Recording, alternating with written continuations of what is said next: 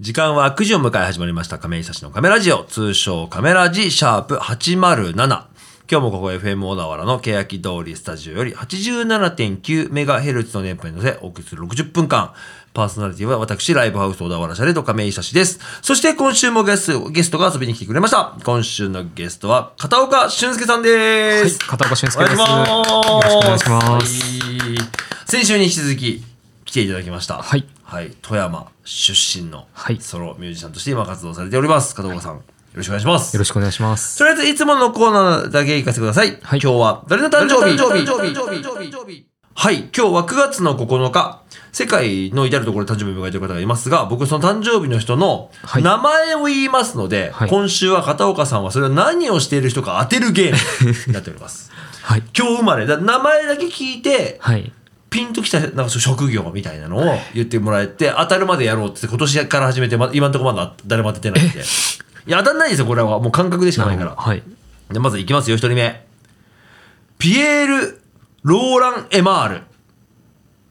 ルなんか、なんか、潜在の人。違います。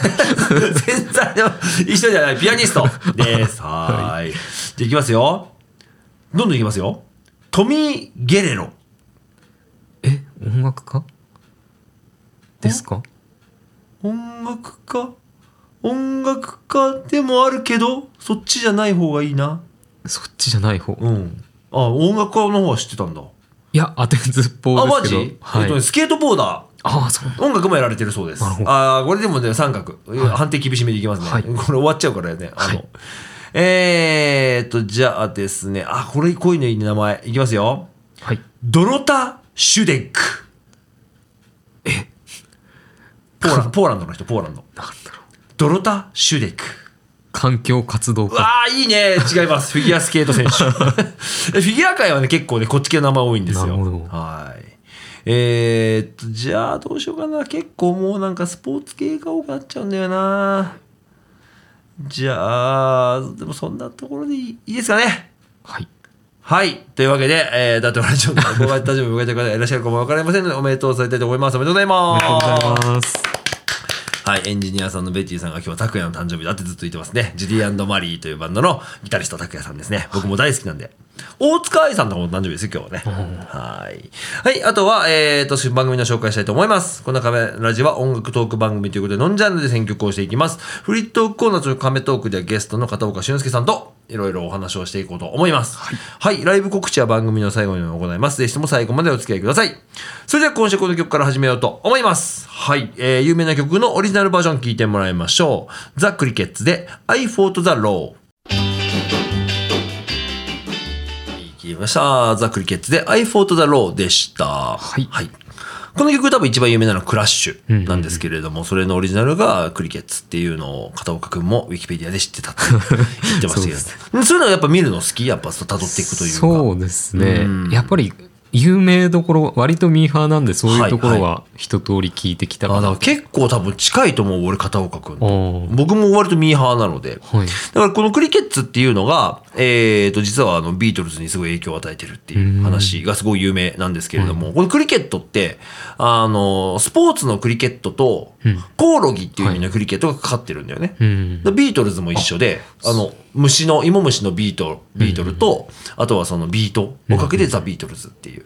風にしてるっていうのが、まあ、バディ・ホリーじゃないですか、クリケッツって。はいバディ・ホリーのバックバンドをやったバディ・ホリーザ・クリケッツなんですけれども、そのバディ・ホリーに、えー、と、憧れてるのがジョン・レノンですからね。うんだから彼はメガネをかけたままロックをやってるって、初めて要は、バディホリーの顔を見た時にメガネだったのが衝撃的だったっていう。なんか小学校の時メガネが嫌だったんだって、ジョン・レノンは。でもそのバディホリーがメガネだから、俺もじゃあメガネでいいやって多分なってるし、バディホリーザ・クリケッツがあの編成だったからこそビートルズも、やっぱベースボーカル、ギターボーカル、ギターボーカル、ボドラムみたいな4人編成なんだよね。へえだからすごい影響だ出てるんですこのバンドは、世界今のロックシーンにおいてね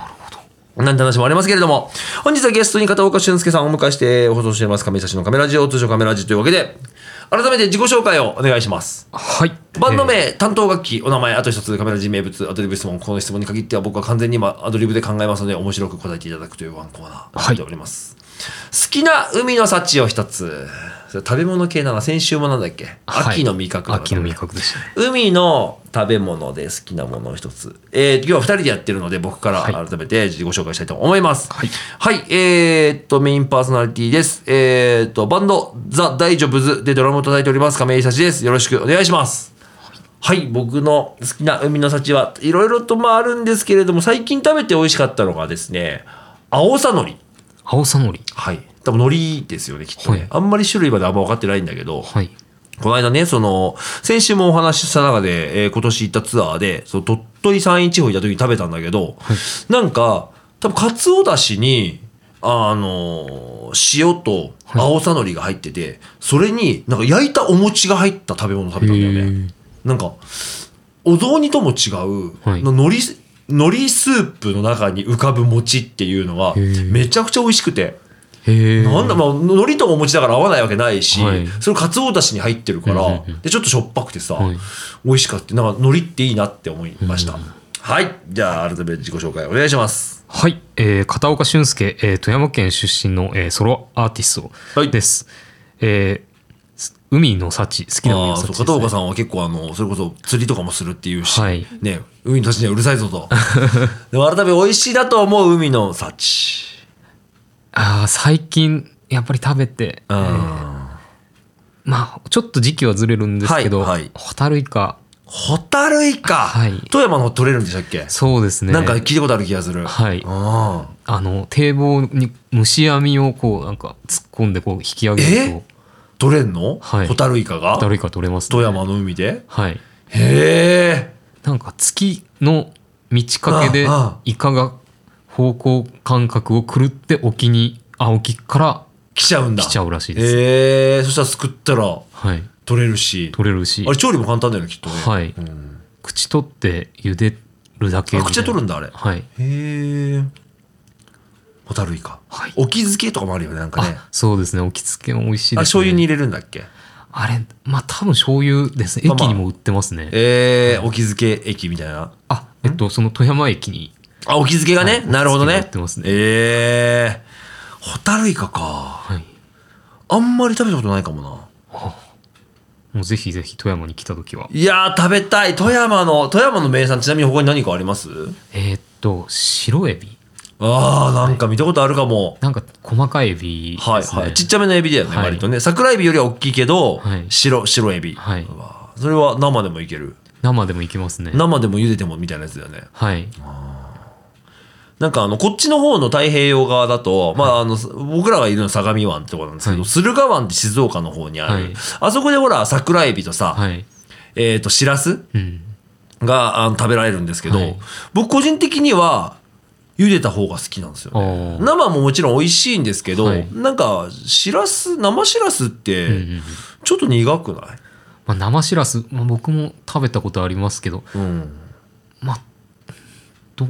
でもなんかちょっと半生みたいなやつもありますあね半生なんかあんだなんかうんちょっと火が通ってるみたいないやまあまあまああのー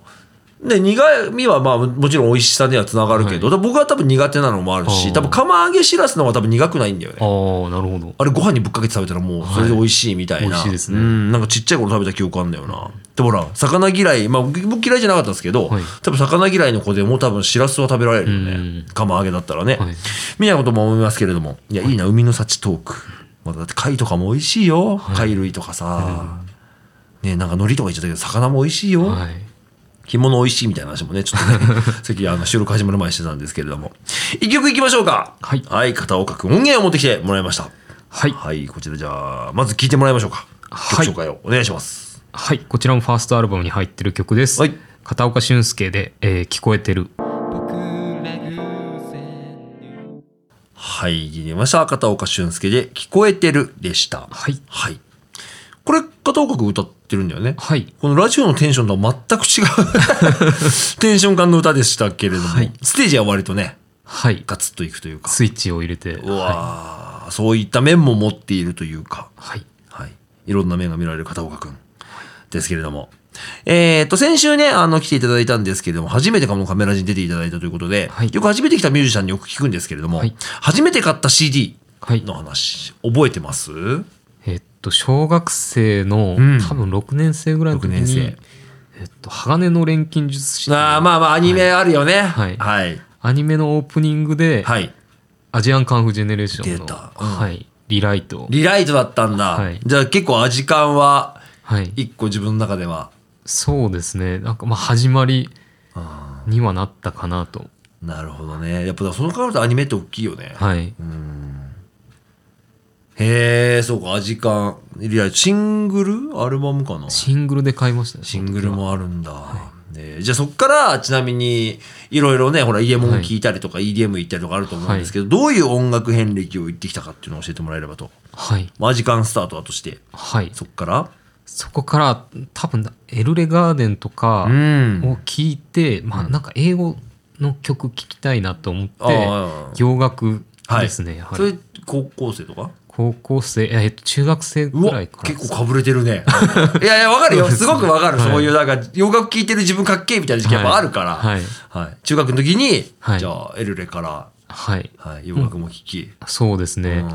でもう順当に60年代70年代とこう順当に80年代とこう聞いていって中学生でそうですねあのおレンすごタいル CD ではああ、じゃあじゃあ広く浅くだね言ったらねそうですねんでも何にも分かんないのよくその辺行ったね何にも分かんないんでとりあえずウィキペディアで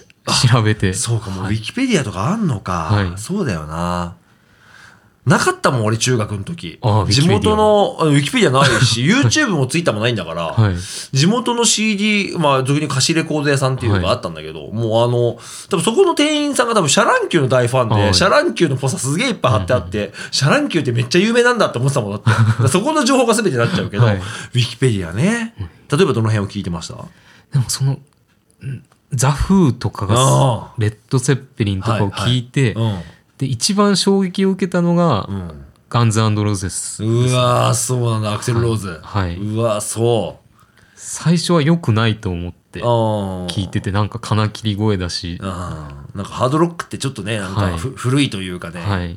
逆になんかゼッペリンとかのが新しく感じるというかねあーフーとかのがうんね、かっこいいライブなんかええそんなイメージありますけど、はいでもハマったんだそこからハマってですね、でもうずっともうそこからロック三昧はいと言いますか、はいはいはいロックミュージックにはまっていくわけだ、はいまあスタートがアジカンだからねアジカンもロックだし、かぶれてましたね洋い、やいや楽だが大事だよねそういうかぶれる時 期って洋楽がでもすごい素晴らしいものだとうん思ってた時期があった時に、うんまあ、先週ちょっとお話ししたんですけど、まあ、イエモンおうですねいやもう似合うんだとあとブランキー・ジェット・シティあーいいよね、もうそれで日本のバンドってなんでこんなになんかすすごいなみたいなって思ったんだはい、でそこから日本語で自分はやるときはじゃあ日本語でやってるもんね、はいなるほどな EDM はどこで入ってきたのそれ EDM はでも結構遅いですねその、うん多分 EDM の中にも王道のそのはいプロディギーとかうんが多分こう順当順番に、まあ、聞いてくダス、はいあのはいダフトパンクとか聞聞いてくんですけど、はい、まあなんかいまいちそのロック聞いてた自分からはしっくりこない、まあまあそうかもしれない、僕もだっていまだにそうだロックの方が好きになっちゃうもんなどうしても、なんか理解をなかなかするのに時間がかかってた時に、うん、まあそのドラムベースっていうジはャンいルはいはいはいドラムベースね、はいうん、があって、うんで結構そのロロックに近いダンスミュージック、うーんそうねはい、はいでそこからどんどんちょっとその EDM の、うんまあ、音楽にはまっていって、はいまあ、今に至るっていった感じですねロックの人たちが割と取り入れたりしたもんねドラムンベースとかってね、はいその曲のアレンジとして、うんうんでそれのスタートが何ってな元ネタ何って言ったらドラムンベースっていうのがあるらしい、うん EDM って音楽があるらしいっつって、はやっぱ聞いてってその EDM は EDM 界隈ってすごく、はい特にまあ海外ではあるけどさ認められててどんなもんかなって聞いたらやっぱすごいもんね。うんやっぱり聞いたことがない音が鳴ってるっていうのが一番楽しいですね聞いてて私やっぱなんかあの片岡君お酒飲んだっけお酒飲みます、飲むかのやっぱ酔っ払って聴く音楽なんだろうなって思うトランスとかさ、 はいもうフォーみたいなさ、何やっても楽しいみたいな、まあもちろんロックもそうだと思うんだけど一個それより酒との相性いいのかななんていうふうには思ったりはしますけれどもね、一個トランスミュージックとは違いますけどなんかそんな感じの感覚はありますねはい、はい。というわけで、一曲僕が挟む曲になりましたけれども、えっ、と、先週もオンエアしましたが、ランクヘッド、えっ、と、新譜が届きました。えっ、と、今日、えっ、と、4月の30日のリリースになったんですけれども、フルアルバムとしては13枚目。今回は、えっ、と、フィジカルリリースはなくて、デジタルアルバムとして、えっ、と、Spotify、Apple Music、YouTube Music と各種スプ、えーサブスクリプションにて、えっ、と、リリースが決まっております。なので、聞き放題サービスの方はね、聞けますし、まあ、それこそだって Spotify とかただで聞けるもんね。あの、CM 入っちゃうけど、みたいなあことはできるので、ぜひともね、えっ、と、13枚目のニューデジタルアルバム、リノセントからもう一曲流したいなと思ったんですけれども、まあ、タイトルで僕料理好きなので、パッと弾かれた曲でしたが、曲もすごく良くてテクニカルだったので、これにしました。聴いてもらいましょう。ランクヘッドで、スパイス。味のない日常にはい、聞きました。ランクヘッドで、スパイスでした。はい。アルバム3曲目にリリ、えーと入っておりましてで、今回アルバム全体聴く限りすごくポップなんですよね。なんかランクヘッドって、なんか多分、多分というかそうなんですけど、僕世代一緒で、はいなんかその同じ時間を過ごしてきてるから、ちゃんとそのバンドのお友達って感じじゃなかったから、聞けてなかったんですよね。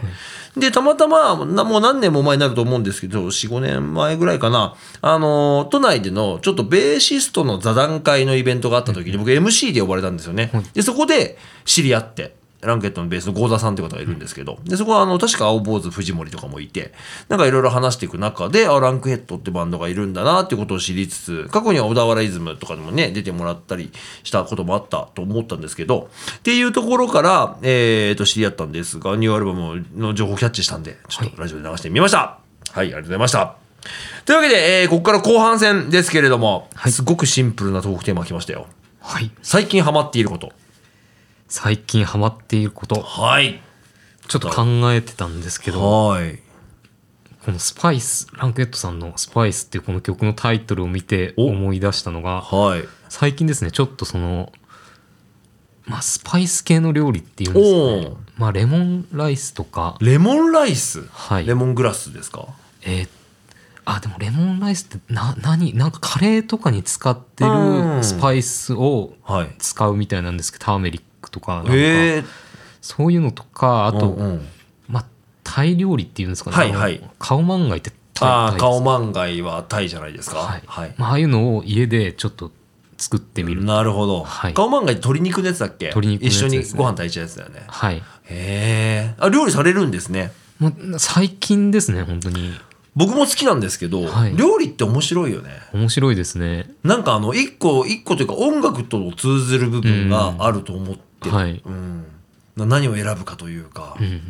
ぱ基本その古典というか、はいあるじゃないですか、はい和食だったら出汁を引くところもそうだし、まあ、やっぱエスニック料理とかになれば全然違う作り方するし、はいあのテンパリングみたいなさ、油にスパイスの香りを移すみたいな、そういうのがあったりとかその基本ルールはあるんだけどでも基本自由じゃんうん。美味しかったら何でもいいわけだし、かっこよかったら何でもいいみたいな音楽と一緒だなと思いながら、でじゃあ何を選ぶかみたいな、中華なのか洋食なのか、はいなんかイタリアって割と野菜そのまま使うよねみたいな、はい油通しするよね中華ってみたいななんかその、方向によって全然出来上がるものが違うから、はい面白いもうマジで無限大だからさ、うん。でスパイス奥深いよねスパイスはもう、まだ、まあ、僕も全然、もう揃え、揃えるのところからちょっと、なかなかハードルが高いでな。も揃えるとモテなくなるらしいですよ一気に。モテなくなる。あの、スパイスからカレーを作る男には気をつけろみたいなのが多分女性側のあれであるっぽいです、ね。なるほどなんでかはわかんない けど。で、僕は割とスパイスいっぱい持ってたから、あのーなんかこの話あんまりラジオでしたことなかったんだけど、な今の奥さんがいるんですけど、初めて家に来た時はちょっと警戒したそうです。ス パイスめっちゃ持ってるからっていうのは聞いたことあるな。うん。僕はスパイスからカレーを作るわけじゃなく、まあスパイスが好きだったからちょっと集めてたっていうのはあるんですけど、ねゆあるよね。はい。なんか効能とかもあるんですよね、スパイスって。効能、あ、そういったあの漢方みたいな。あ、そうそうそうそう。やっぱインドとかも多分その食とか色とかでそはのい治癒、まあ東洋医学に近い感覚があるから。でもやっぱその、生姜を食べるとほら体が温まるとか、あはいあの、なんだっけ、クミンっていうそのカレーの匂いの元になってるスパイスがあるんだけどクミンを取ると胃腸が活発化されるとか、そういうのあるらしいので、まあなんか薬膳料理みたいな感覚はあるっぽいですよね。おーあとはなんかあのースパイスで聞いた話で面白かったのが、はいあの傭兵ってなんて言うんだろうそのへへ兵隊さんというかさ、はいあの戦地に赴く人たちが持ってくアイテムの一個にはいカレー粉があるってのは聞いたことあって、舐めるんですい、やえっ、とね多分蛇とか食べるのにかはい臭くて食えないんだけど、はいカレー粉かければ食えるんだって。へえでカレー味になるからあだから匂い消しに使ってたと思うんだよねスパイスってなるもほどっていうニュアンスもあるというかそれこそ中華料理僕はあのちなみに、えーの母親が台湾の出身でして、はいだから台湾とかに行って、まあ、中華料理食べることがあるんですけど、はい結構やっぱニンニクとかさ、はいイカ油で揚げたで鯉とか食べるんだけど、はいやっぱその匂いがうんうんするから、いニンニクとか唐辛子とかいっぱい使うんだろうなって思ってる。うんあなるほどまあ文化的な部分だと思うんだよね。ーん出汁を取る文化もないから、美味しく食べようと思ったら、手っ取り早くニンニクで臭み消して、まあ、ごま油とか、はいで、油で揚げるとかすると食べられるというかお、ー美味しく食べられるっていう、なんかまあ文化に根付いたものというか、生活の知恵なんだろうなっていうのはありますよね。っていうのは、ああ、じゃあじゃあスパイスを使った料理とかってことか。はいああ、いいな僕の方を個人的に言うのであれば、完全に今あの、トレーニングですね、僕ね。筋トレはい、今年からね、ジムに通い始めたんです。はいで、やっぱツアー中に行けない時期があると、はいもうあの、スクワットする用のゴムバンドとか持ってってますからね。はいまあ、ツアー先で暇な時間にちょっとやろうかなみたいな。あんまやんないんだけどね、結局。でも、あの、今、週に数回はジムに通って、うんトレーニングをしてますね。それまでは一切いや、やんないやんない。まあ、運動嫌いだもん、なんか。なんか運動しそうな感じに見えるけど、全然に苦手で。はいでもなんかあの、褒められるんですよ、ジム行くと。なんか、うんうわ、強いっすね、みたいな。トレーナーさんがいてさ、褒めてくれるから、やってられるっていうのは、まだ今のところね、楽しくやってます。はい、というわけで、一曲、いきましょうか。こっからは片岡くんが好きな曲、はい持ってきてもらいました。はいどっち、あ、ちょ、わからなかった、このミュージシャンは。はいちょっと最近かっこいいなと思ったはいバンドですねこれはじゃあ、紹介をお願いします。はいルディメンタルでえーソーソーリはい、聞いてみました。ルディメンタルで、ソーソーリーでした。ーはいかっこいいな。かっこいいでいすねやこれは自分がさその DTM というか、はい DTM ってデスクトップミュージック、はいパソコンで作る音楽みたいな、はいをやらないから余計になんだけどすごいなって思ってしまう。うーんなんか僕も結局入りは多分そこですね自分がバンうんドうんうん人間だったはい、時にこう、うんこれは何なんだみたいななるほどね、驚きからですね、うんでも自分でもやるようになって、はい、うん今ではねライブではなんかパフォーマンスではいそのパソコンでね音,、はい音源流したりとかはいでまあアコースティックギターもやりつつっていうのが今のね、えーとは片岡君の定番にはなってるわけですけれども。はいはい。というわけで、今後やっていきたいこと、なんていうトークテーマも持ってきてみましたけれども、はいまあもう今週、来週か、あの、ツアーファイナルがあり、はいまたそれ以外のイベント、11月とかもね、イベントが待ってるわけですけれども、はいその中で、なんていうんだろうな、今後やっていきたいこととかなんかありますはいえーまあ、今回そそうですね今年の4月21日にファーストフルアルバム「from scratch」というアルバム出したんですけど、はいえっと、もうアルバムを出して、まあ、今回リリースツアーを回ってツアーファイナルという形で、はい。まあ、これがでも憧れていた音楽活動うん。なんですねやっぱり、はいその中学生高校生の時にはい。地元のライブハウスでツアーバンドがこうやって回ってきてああ、なるほどね。でそこの人たちみたいな活動をしたいなっていう活動が今やっとまあコロナ禍ではありますけおーど、まあ、できるようになって、まあ一応なんて言ったらあれだあれだけど、17本。はいねあライブ14本でしあたごめんなさい、14本か、はいライブ組んでやったわけじゃないですか。はいすごいよね。なんか多分フラストレーション溜まってたんだと思います、ね、なるほどね。やりたくてもやれない時間がね、結構ミュージシャンは続いたりとかして、はいね、不要不急で、俺らの音楽は不要不急なのかみたいな問いというか、あったりもした中での、はいまあツアーだったわけですけれども、はいそれのファイナルがあるわけだ。でこの、まあ、ツアーで、まあ、培ってきたその、うん。まあ、いろんな積み上げてきたことがやっぱりはいあって、それを、まあ、次のですね作品に、うん。まあ、つなげたいと思って、うん今新しい曲作ってはいい。ますうわ。ということは、また次の音源とかも、はいゆくゆく出るのか。はい来年かな来年ぐらいにアルバムが出せたらいいなとセカンドアルバム。はいそれこそランクヘッドの13枚に続けと。 まあ一人だとねなかなか労力もあるし、はい実際あの、まあ、一つ言ってしまうと社会人バンドマンといいますか、音楽だけやってるわけじゃないから、はいやっぱ時間も限られるじゃないですかでもその中でね自分のペースではいやりながら、その時その時でやり方も変わるでしょうし、今はねその、まあ、仕事の都合もあるかも分かんないですけどあのバンドではなくソロではいやってますが、なんか意外とバンド編成になるかも分かんないしね。そうですね、うんまあもっとあ一番多分現実的に今後やっていきたいことは、うんもういろんな人とコラボしてなる音ほど楽ねを作りたいです、まあまあソロだったら全然ありえるし、はいそれこそさあの先週お話ししたけど今もうデータでやり取りできちゃうからね、はいなんか工夫すればその人の名前借りてちょっと一曲ね、一緒にやりましょうよみたいなことでなんかできたりもするもんね、はいそれ一個ソロの強みだよね、はいバンドってなっちゃうとまあまあ入れられなくももちろんないんだけど、よりまあ一人の方が動きやすいと言いますかはいなんかほらチェーンスモーカーズとかさ、はいなんかその辺がみんなそうじゃない結そうで局すねカルビン・ハリスとかさ、はいがなんかやっぱ一個 DJ という立場からうんいろんなミュージシャンと一緒にやって、はいなんかいいなと思いながらはい見てるからそれになれるもんね言ったらね、はいその片岡俊介の才能に惚れてくれるミュージシャンと一緒にやるっていうのははい一個いいですね。楽しみですうわそれ楽しみだね。いやすごくいいと思います。はいじゃあそろそろ一曲入れるタイミングになりましたけれども、はいまさかの最後に選んでくれた好きな曲が「M フロー」という、好はいきなんですかいやなんかそのこういう EDM とかを聞き始めて、うんまあ、自分の中でこういうスタイルが理想だなっていうのがぼんやりとこうあー湧いて来た時に、はいまあ、日本語でそういうのってできるかなみたいなのを思ってた時に振り返ればあー日本には偉大な、うーんまあ、トップアーティストがですねいたんだね。ということではい聞いてもらいましょうか、い曲紹介お願いします。はい「M フローで「ミスユー DJ, play that music loud. はい、聞きました。M フローで Miss You でした。はい。ちょっと想像と違ったな。なんかバラードみたいな感じかと思うんだ。5分 あったから曲がさ。まあ、約6分か。もう最近この長さの曲はなかなかですねえ。これ結構前の音源だもんね、きっとね。はい、20年ぐらい前ですかあーその頃にこのスタイルってなんとなくその勝手にはラップミュージックイコールちょっとチャラいというか、はいで聞いてこなかったけど改めて聞いたりとか、はいそのトラックを分析したりするとさ、うんいいねやっぱね、はいと思いました。うんはいというわけでライブ告知の時間になりました。はい片岡くんからライブ告知お願いします。はい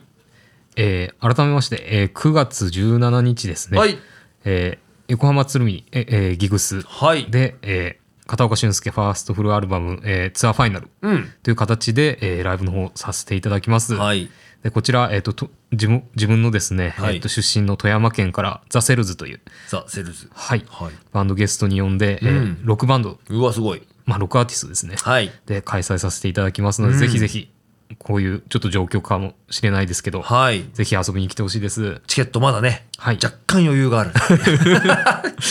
よく言い回しですけど、まだね、チケットありますので、はい来ていただければと。11月にも何かお知らせがあはいりました、えー、11月26日こちらも土曜日です、はいはいこちら下北沢ウェーバおーでウェーバーでやるんだ。はいえっと9月の企画が、はいえーまあ、バンドとかユニットとかが多いうんうん企画なんですけど、はい11月は、まあ、自分もソロアーティストなんで、うんうんうんまあ、ソロアーティストの人たちをはい集めて、でこちらも、えっと一応ゲストで県外からまたおーアーティストの方ですね来る予定ありますので、はいはいぜひぜひ遊びに来てくださいじゃあ9月の17がちょっとまだあれかなと思ったら11月。はいはい。まあ細かい情報は各種 SNS とかでね、はいチェックいただければ、Twitter とかですか一番多いのは。そうですねツイッターですねはい、検索で片岡俊介、カタカナで、検索いただければ出ますので、ぜひともチェックしてみてください。よろしくお願いします。よろしくお願いします。はい、あとはシャレードからのライブ告知ですけれども、えっ、と、ホームページございまして、そちらに、えっ、と、スケジュール載っております。えっ、と、インターネット検索で、小田原シャレード、小田原は小田原市の小田原シャレードは姿麗しい人、漢字6文字で検索いただきますとホームページが出ます。そちらのホームページ、スケジュールもさることながら、えっ、と、各種 SNS へのリンクですね、Twitter、Facebook、Instagram、LINE アット、えーあとは YouTube えーチャンネルもありますし、あとは、えー通販サイトなどもあります。すべてリンク貼ってあります。ぜひともね、その、合う SNS だったりとか、通販どんなのやってんのかな、YouTube どういうのやってんのかなっていうのを見ていただければと思います。よろしくお願いします。あと僕のやっているバンド、大丈夫ズの告知になるんですけれども、えっ、と、来たる10月の26日、嘘、29日。土曜日。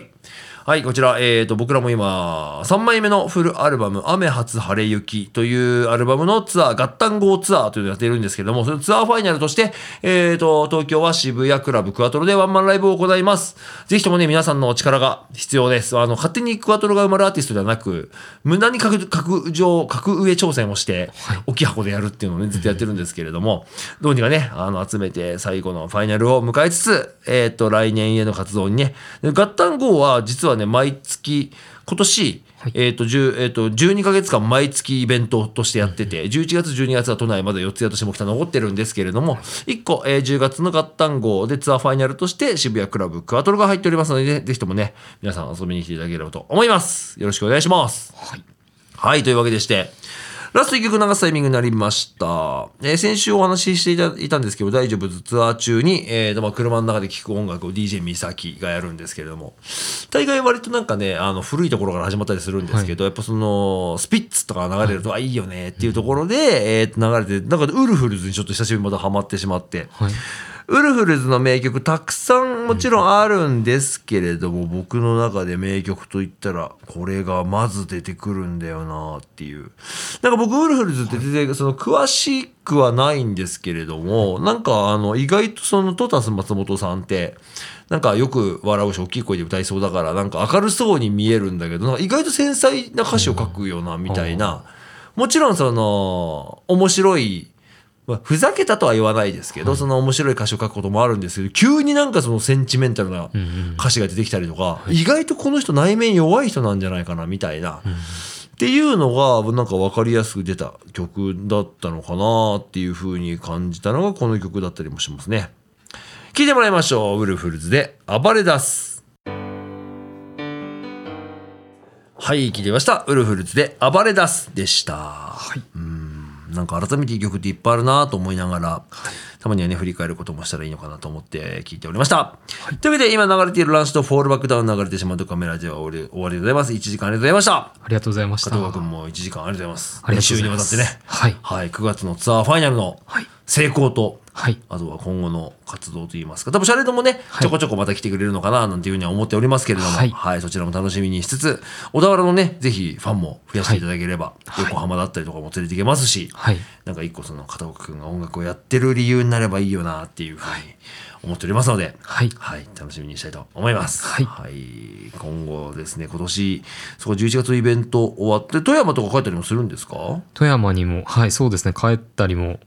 しますし、今後の、んまあ、活動の場所が、うん。まあ、変わることも考えられます、ね。そうなんだよね。仕事で転勤とかがまたあるっていう。はいだから神奈川じゃなくなる可能性も。はい。え結構全国に行くんですか仕事の都合で。まあ、そうですね。へー北は北海道とかまで行く可能性は、うわーでもまあまあ、でも今のこのね、配信とかがあれば、はいね、全国どこでも行けます。まあライブになかなかね、はい行。けないとか、東京でライブするのが大変ってなっちゃうとね、はいあれかもしれないですけど、まあそのいろんな面での活動を楽しみにしたいと思います。はいはい。というわけで、えー、と、今日お送りしたメンバーももう一度紹介したいと思います。パーソナリティは私、ライブハウス小田原シャレと亀井久志と、そしてゲストにはソロミュージシャン、片岡俊介くんでした。ありがとうございました。ありがとうございました。はい。最後の挨拶、大丈夫ですね。はいはい。それでは来週も金曜夜9時にお送りします。ぜひとも聞いてください。じゃあ、また来週、アディオスアミーゴ